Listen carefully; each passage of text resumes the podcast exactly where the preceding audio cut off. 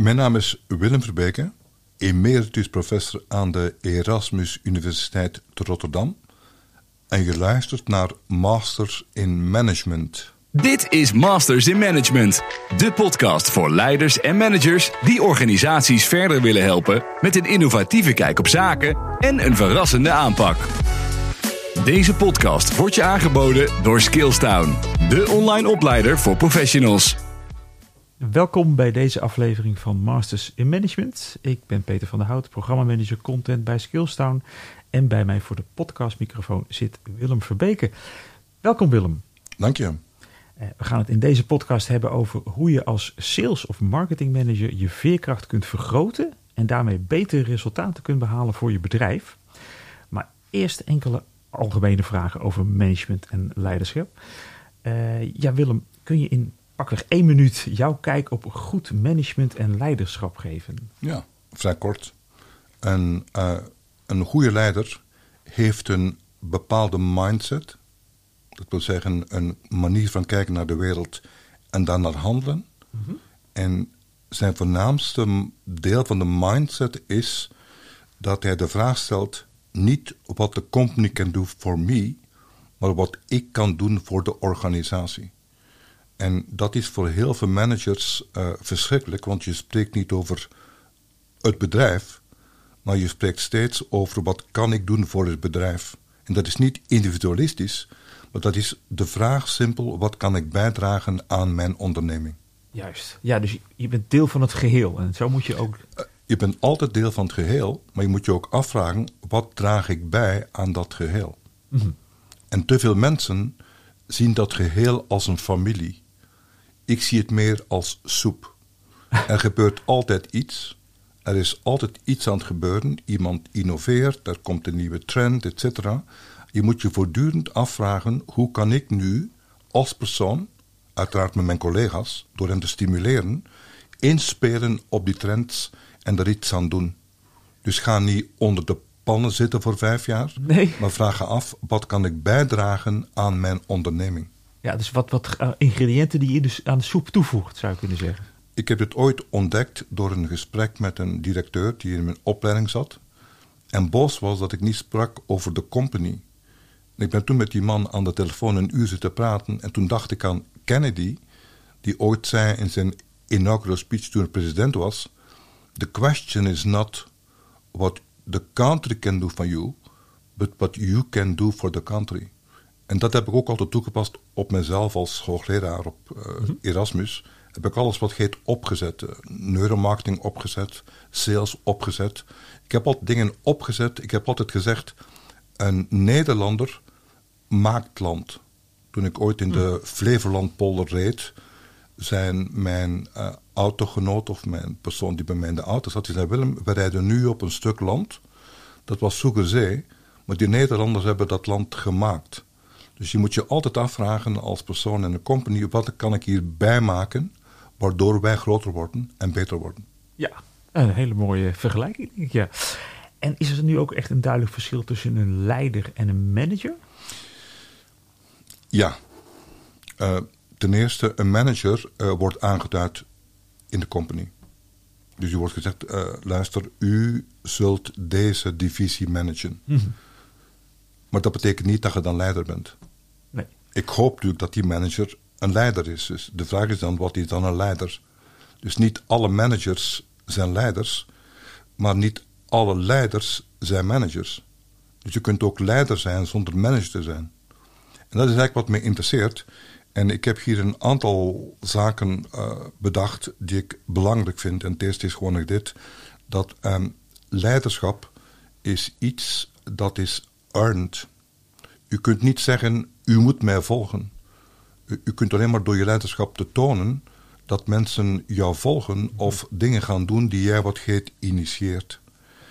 Uh, het andere is eigenlijk ook interessant, dat is dat uh, bij leiders is het gewoon zo dat mensen alleen maar naar jou luisteren als ze respect voor jou hebben. Uh, de manager zegt je moet dit doen, maar een leider inspireert mensen omdat ze respect hebben voor deze persoon. Leiders trekken ook de kar. Ze zijn in staat om moeilijke beslissingen te nemen. Dat is heel, heel uh, belangrijk. En ander ding dat belangrijk is, is dat leiders hebben een placebo-effect. En placebo betekent gewoon dit, dat door hun voorbeeld te geven, gaan mensen zich ook anders gedragen en word je ook geloofwaardiger. Net zoals een merk heeft een placebo-effect. Dat weet men uit de neurowetenschappen, weet men dat men heeft ooit een keer mensen onder een scanner gelegd en men mixte Pepsi en Coke samen. En toen men zei, nu, het was hetzelfde drankje, maar toen men zei, dit is Coke, vind je het lekker? Van de mensen die, als men zei, het is Coke, lekkerder dan wanneer het Pepsi was. Dus een leider is iemand die een placebo-effect veroorzaakt. Door zijn autoriteit, door zijn voorbeeld te stellen, gaan mensen ook zich anders gedragen. En ehm, dat is eigenlijk wat ik denk uh, het essentiële component van een leider. Nogmaals, niet alle managers zijn leiders. En er zijn heel veel mensen die leiderschap tonen, maar geen manager zijn. Ja. En dat is denk ik de essentie zoals ik het een beetje zie. En, en als je nu zo'n beetje rondkijkt in Nederland, België, misschien ook wel wat verder hoor, uh, wat, wat je zo al meemaakt, hoe, hoe, staan we er eigenlijk voor qua leiderschap? Ja, dat is ook een vraag. Dat, ik, dat is iets wat mij bijzonder bezighoudt. Uh, A, ik zou België niet graag willen vergelijken met Nederland. Dat zijn twee verschillende culturen. Dat is al een heel groot verschil. Ja, dat is al een groot verschil. okay, ja. Dus ik kan niet, niet, spreken over België, omdat ik er A, ik ben hoogleraar in Nederland. En ik kom vooral Nederlandse ondernemingen tegen en leiders tegen. Ja. Maar um, kijk, een, een, een, heel belangrijk. Kijk, we staan er goed voor, omdat Nederlanders zijn heel leergierige mensen. En uh, leiderschap is niet aangeboren. Leiderschap is aangeleerd. En wij kunnen niet geloven hoeveel mensen naar cursussen gaan voor leiderschap. En daarvan leren. En het is niet dat je dus iemand imiteert, elke professional die in een bedrijf werkt, gaat naar cursussen over leiderschap en pakt daar een aantal dingen uit die voor hem wat heet of haar relevant zijn. Dus we zijn eigenlijk daar uh, zeer goed in. En twee, we mogen ook niet vergeten dat headhunters eigenlijk het leiderschap in de company bepalen. Want als een leider goed is, wordt hij gespot door een headhunter. En wordt hij geplaatst in een andere onderneming. Eigenlijk wordt, is er een soort natuurlijke selectie dat de betere leiders die ontdekt zijn door headhunters, die dat gehoord hebben via via van anderen dat dat een goede leider is, die komen wat heet ook op, op de betere plekken. Er is een soort natuurlijke selectie dat eigenlijk uiteindelijk de betere leiders overblijven, want de rest valt af. Ja. Omdat ze niet meer in aanmerking komen uh, voor wat je noemt um, leiderschap, omdat ze dus niet uitverkoren worden, niet ge gezien worden door headhunters die voortdurend aan het zoeken zijn naar hoe kunnen, hoe kunnen wij een bedrijf wat heet helpen. Dat is uh, kort wat ik wil zeggen, dat ik het vermoeden heb, als ik dat merk, dat als ik te maken heb met een Nederlandse leider, dat die wel degelijk zeer um, uh, vooruitstrevend zijn, maar ook bijvoorbeeld, ik merk bijvoorbeeld dat ze zeer goed zijn. Bijvoorbeeld heel veel leiders in Nederland nemen ook posities in associaties. Dat wil zeggen uh, de bouwvakkers of de foodindustrie enzovoort. Ja. Vaak zijn die leiders van die organisatie ook deel van een groter ecosysteem, waarin ze gezamenlijk ook zaken doen. Bijvoorbeeld de tuinbouw, de landbouw enzovoort. Ja. Dus er wordt vrij veel gecommuniceerd tussen die leiders, ook al zijn het concurrenten, het zijn ook conculega's en willen ook wat heet Nederland verbeteren. Dus er is een heel uh, bijzondere uh, leiderschapcultuur in Nederland die, uh, zoals ik net heb verteld, een aantal dimensies heeft. Ja, ja een heel helder verhaal. Uh, na de korte infomercial die nu volgt, praat ik verder met Willem over, uh, over veerkracht op het gebied van sales en marketing. Dus blijf luisteren. Bij Skillstown geloven we dat professionele ontwikkeling voor iedereen betaalbaar en beschikbaar moet zijn. Daarom hebben we een compleet corporate MBA-programma ontwikkeld dat iedere professional online kan volgen. Kijk voor meer informatie op www.skillstaan.com cmba. Ja, welkom terug. Um, veerkracht, Willem. Uh, veerkracht van professionals. Hoe zou je dat kort kunnen samenvatten? Ja, voor ik dat dus uitleg, ga ik toch iets zeggen over uh, performance. Mm -hmm. Want uh, performance heeft te maken met veerkrachtige mensen presteren beter. Maar de vraag die wij hebben gesteld en onderzocht hebben is: hoe is de prestatie van uh, leiders, professionals verdeeld. We noemen dat, Jack Welch zei ooit eens, het is normaal verdeeld. Dat wil zeggen, er zijn een paar goede. De middelmaat is, de grote groep is middelmaat. Dan heb je ongeveer 10% losers. En je moet elk jaar die 10% losers vervangen door anderen. Ja. Maar dat is niet zo. Dus de professionals in Nederland uh, hebben een longtail. Dat wil zeggen, er zijn, elke onderneming kan enkel overleven als je goede professionals hebt. Alleen bepaalde professionals steken er bovenuit. Die steken boven het maaiveld uit. Ik zou zeggen, het zijn de Tiger Woods, de Mathieu van der Poels. Ja. Dus alle wielrenners in Nederland zijn heel goed. Alleen Mathieu steekt er bovenuit. Ja. En dat is eigenlijk wat je moet uh, begrijpen om het, begrip, om het begrip veerkracht te begrijpen. Dat wil zeggen, er is eigenlijk altijd in een company, je bent misschien niet die beste. Dus je komt snel tegen je, je komt snel jezelf tegen. Je te, tegenslag, uitdaging, wat je ook bij de, bij de longtail, bij de top horen, die is steeds aanwezig. Dus jij moet in staat zijn om iets te doen, iets te kiezen. Ik zal straks zeggen ook een niche te kiezen, waardoor jij visibel wordt in de industrie en je een soort Mathieu van der Poel wordt in jouw domein. Hmm. Dat kan bijvoorbeeld zijn in een company, ik ben de Mathieu van der Poel van de logistics. Ik ben de Mathieu van der Poel van de controller. En door te kiezen, een niche te kiezen, kun je hoog scoren in de longtail.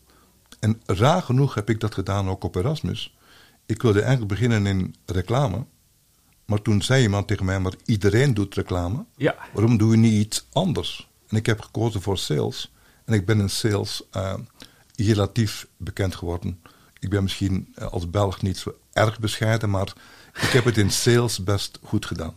Juist. Ja, en um, ja, de veerkracht, uh, je gaf het aan performance. Um, hoe zit die link met be bedrijfsresultaten? Je, gaf net, je vertelde net wel van oké, okay, ik moet Mathieu van der Poel op, op in een bepaalde niche worden. En hoe draagt dat dan weer bij aan de bedrijfsresultaten? Een goede vraag. Uh, kijk, een typisch voorbeeld, hè? misschien het mooiste voorbeeld dat wij kennen, en ik gebruik hier graag sportmetaforen, is Michael Jordan. Michael Jordan was niet eens opgesteld in de middelbare school in het basketbalteam. Maar dan kun je ook niet op de universiteit komen, want via een sportbeurs kom je in de States op een universiteit. Toen is hij heel hard gaan trainen en werd hij eigenlijk ook de topspeler van de wereld. Maar wat er gebeurt met die toppers, met die mensen hoog in de longtail, als die hard werken, die inspireren andere mensen om ook harder te werken. Dus Ja. als uh, Michael Jordan in het team stond, ging iedereen beter spelen. En dus is het automatisch zo dat het bedrijf dan ook wat heet beter wordt. Maar een bedrijf kan niet beter worden zonder dat de mensen beter worden. En dus veerkrachtige mensen maken automatisch het bedrijf beter omdat ze de ander beter maken. Ja, Het is een soort besmettelijkheid, een soort Ja. sociale factor, die eigenlijk een heel belangrijke rol, eh, rol eh, speelt. En wij onderschatten vaak, en dat is een beetje wat we op, moeten voor opletten, eh, ook over leiderschap enzovoort, dat we hebben de leider en de volgers. Hmm. Maar het is niet zo. Het is gewoon zo dat die leider, die stimuleert anderen, die praat daarmee, die werkt daarmee samen, maar hij stimuleert ze wel. Maar hij leidt ze niet, hij managt ze niet, hij stimuleert ze. En dat is eigenlijk wat die uh, uh, Michael Jordan dit, ook wat Tiger Woods doet. Van zo dat Tiger Woods is ook hoog in de longtail. Men bestudeert hem, men kijkt wat hij doet. En mensen leren van hem nieuwe technieken, waardoor eigenlijk het golfniveau hoger wordt. En dat zie je ook bijvoorbeeld in sport Mathieu van der Poel, um, hoe hij sport. Bijvoorbeeld, hij doet dan ook, ook aan veldrijden. ja, Dan kun je ook beter op je fiets zitten. Val je, Ja. val je minder snel. En mensen leren dat. En mensen gaan binnenkort ook gaan rijles volgen. Alle wielrenners gaan rijles volgen. Om niet te vallen. Want vallen is verschrikkelijk. Dus dat hebben we ook kunnen zien in de Ronde van Frankrijk. Ja. De eerste rit uh, van dit jaar. Uh, dat is iets uh, wat veerkrachtige mensen doen. Zij stimuleren andere mensen. En je gaf net ook al aan van dat eh, het functioneren van professionals in sales en marketing, daar heb je je heel, met name ook op, op gericht. Ehm, je hebt daar veel onderzoek ook naar gedaan. Ja. Als je kijkt naar die specifieke professionals, wat zijn dan je belangrijkste bevindingen die je hebt eh, gedaan? Wel, ik heb veel gedaan, maar ik zal er een paar opgeven die ik zelf interessant vind en die ook eh, in mijn cursussen uh, managers het meest interessant vinden. En het gaat terug naar dat sociale en dat individu. Kijk, je kunt alleen maar in een company. Een company bestaat dus niet. Een company bestaat uit mensen. Maar die mensen. Een company is geen taart. In een company moet je wat heet je eigen netwerk bouwen. En leren netwerken is heel belangrijk. En het merkwaardige is dat er is geen netwerk. Je hebt verschillende soorten netwerken. Je hebt bijvoorbeeld een informatienetwerk, een implementatienetwerk, een politiek netwerk. En voor al die netwerken heb je wat heet verschillende mensen nodig. En dat kunnen effectief, efficiënt netwerken is een van mijn onderzoeksterreinen geweest, die eigenlijk de mensen erg aanspreken. Een andere zaak die ik uh, interessant vind is omgaan met verkoopangst. Dus heel veel hmm. verkopers uh, zitten wel graag aan de telefoon, men noemt dat inbound. Dus uh, opgebeld worden is leuk. Ja. Maar naar een klant bellen en afgewezen worden, dat is verschrikkelijk. Ja. En heel veel mensen zijn daar bang voor, voor die afwijzing. En hoe ga je, dat, hoe, hoe ga je daarmee om? En wat is dat? En dan zie je dat heel veel uh, mensen, verkopers, uh, lijden aan verkoopangst. Een andere zaak is natuurlijk gewoon dit dat we ook onderzocht hebben. Wat zijn nu de neurocorrelates of de neurowetenschappelijke grondslagen, maar ook de endocrinologische grondslagen, dat is uh, hormonen. Wat is het, de relatie daarmee met presteren? En het laatste wat we hebben gedaan is gewoon dit. We hebben een metastudie gedaan. Dat is uh, gekeken naar alle studies die verschenen zijn tot op een bepaald jaar in een correlatiematrix geplaatst en gekeken wat voorspelt nu de betere verkoper. We zijn tot uh, vijf uh, kenmerken gekomen. Het eerste is dat goede verkopers, goede commerciële leiders als het ware, die weten hoe de markt ineen zit. Die weten wie de opinieleiders zijn.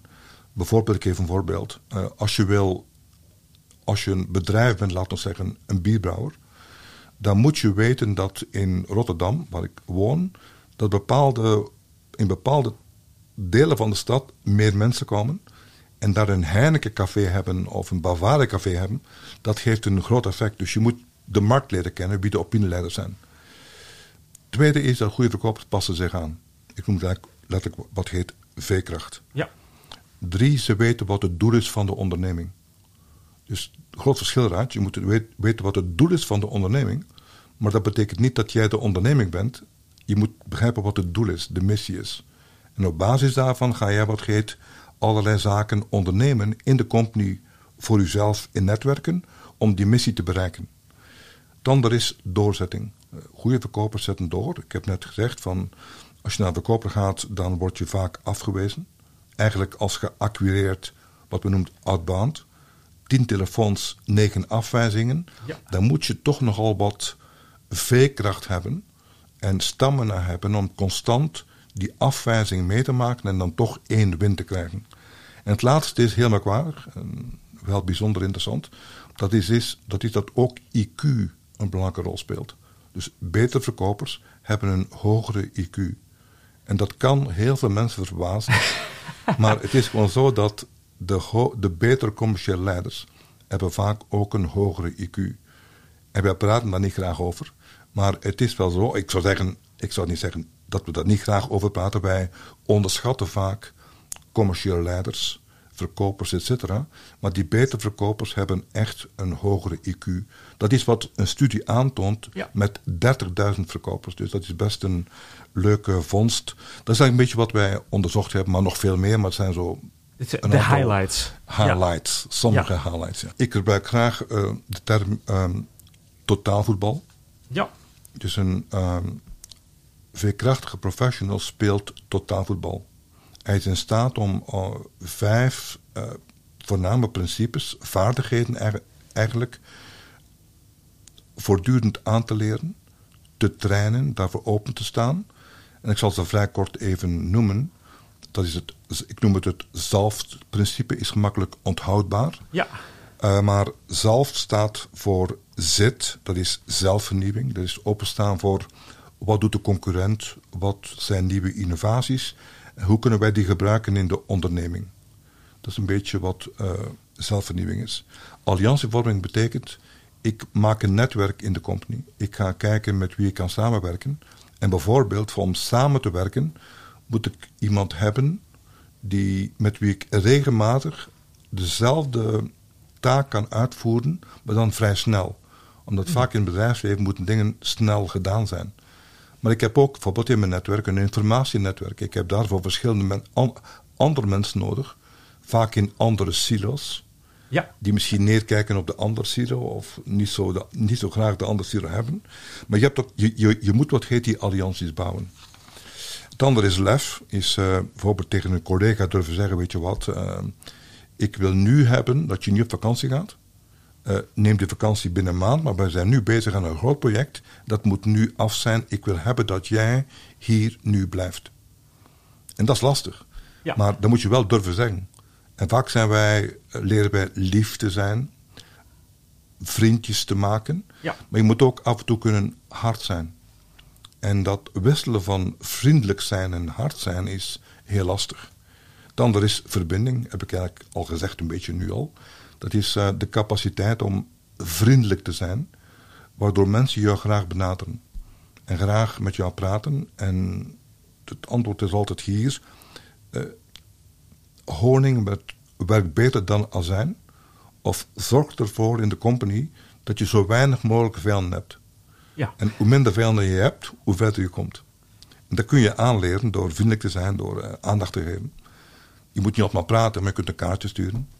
Als iemand verjaart op LinkedIn, kunt je op LinkedIn op een knopje drukken, gelukkige verjaardag. Maar dan heb je wel attentie gegeven. Dus het is uh, wel best um, aanleerbaar. Het zijn technieken.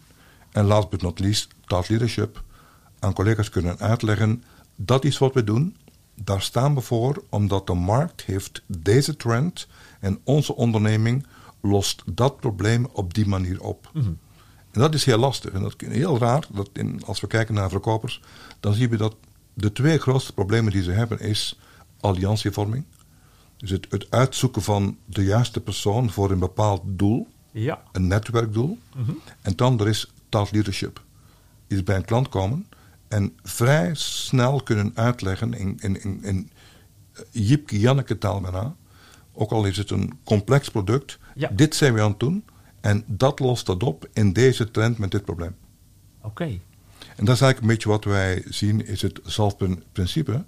En nogmaals, hij of zij, die ze alle vijf kan, en die ze alle, eh, die, die ze alle ook wat heet flexibel kan toepassen, dat zijn wat heet de betere verkopers of professionals. Ik geef een klein voorbeeld. Stel bijvoorbeeld, ik zeg, uh, ik ben professional, ik weet alles. Maar ik ben niet vriendelijk. Ik vind jou gewoon niks. Ik ben niet in jou geïnteresseerd. Dat gaat wel snijden achter een tijd. Dus je moet ook dat kunnen opbrengen voor een klant. Vriendelijk zijn vraagt inspanning. Ja. Ook wel genoemd emotional work. Ja.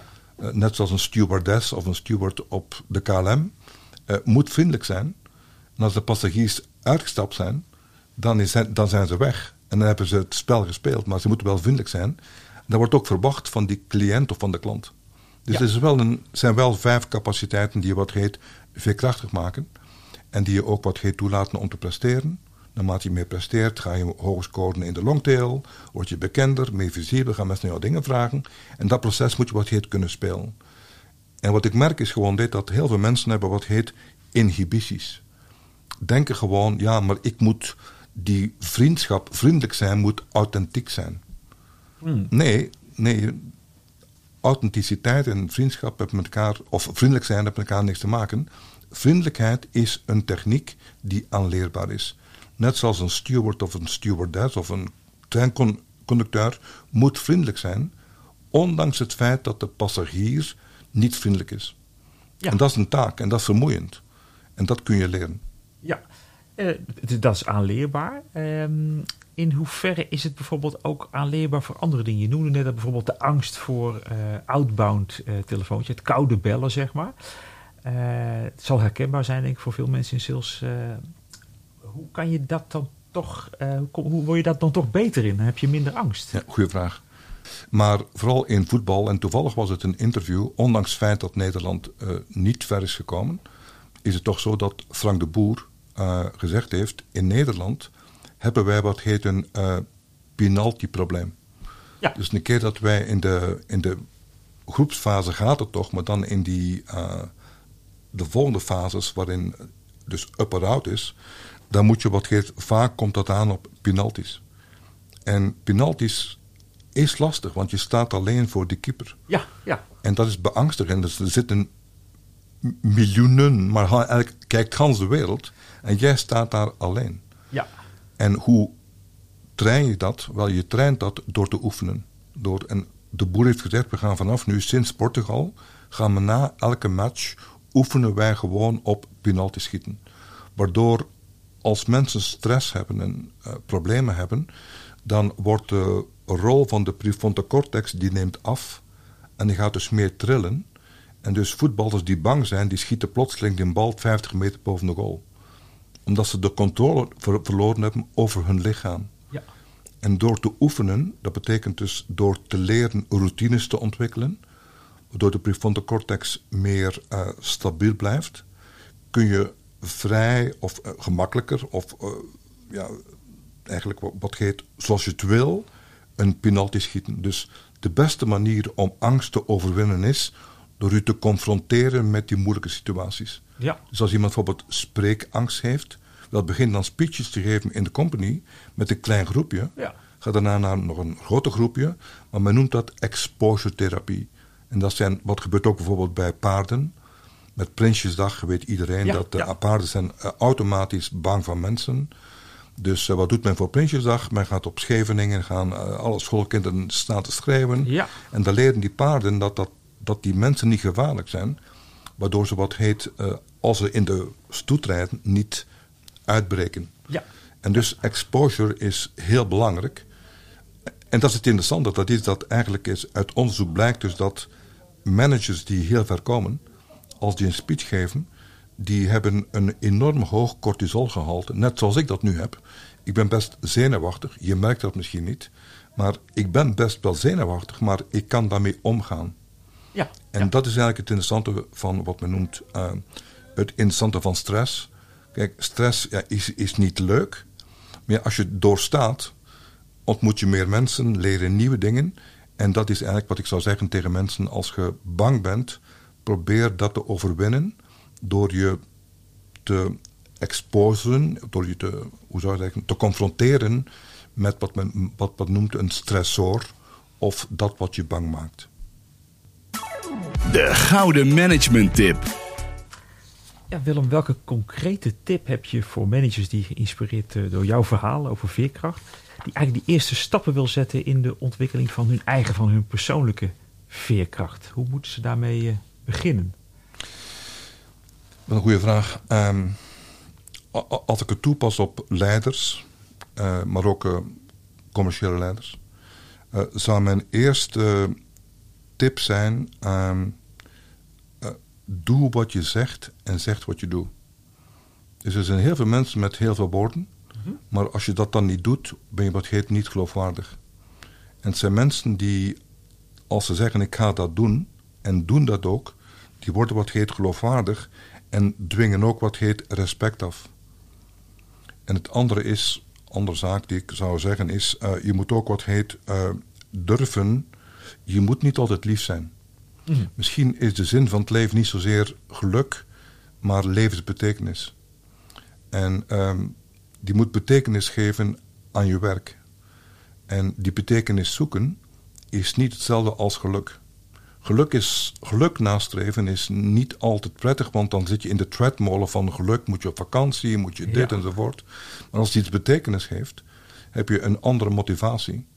En kun je misschien daardoor ook juist meer doen wat je zegt en zegt wat je doet. Ik denk dat dat mijn leerpunten zijn die ik zou willen geven. Ja, nou bedankt uh, Willem. Ik dank je. Voor jouw kijk op management en de nuttige tips en de rol van veerkracht voor het behalen van, uh, van betere bedrijfsresultaten. En ben jij nou op zoek naar nog veel meer kennis en inspiratie voor managers? Dan kun je terecht op het online kennisplatform van Skillstown. Kijk daarvoor op skillstown.com slash cmba. En hierbij zijn we bijna aan het einde van deze podcast. Wil je nu reageren op deze aflevering of heb je suggesties voor gasten? Laat dan je review achter op je favoriete podcast-app of stuur een mail naar podcast.skillstown.com. Bedankt voor het luisteren en tot de volgende aflevering van Masters in Management.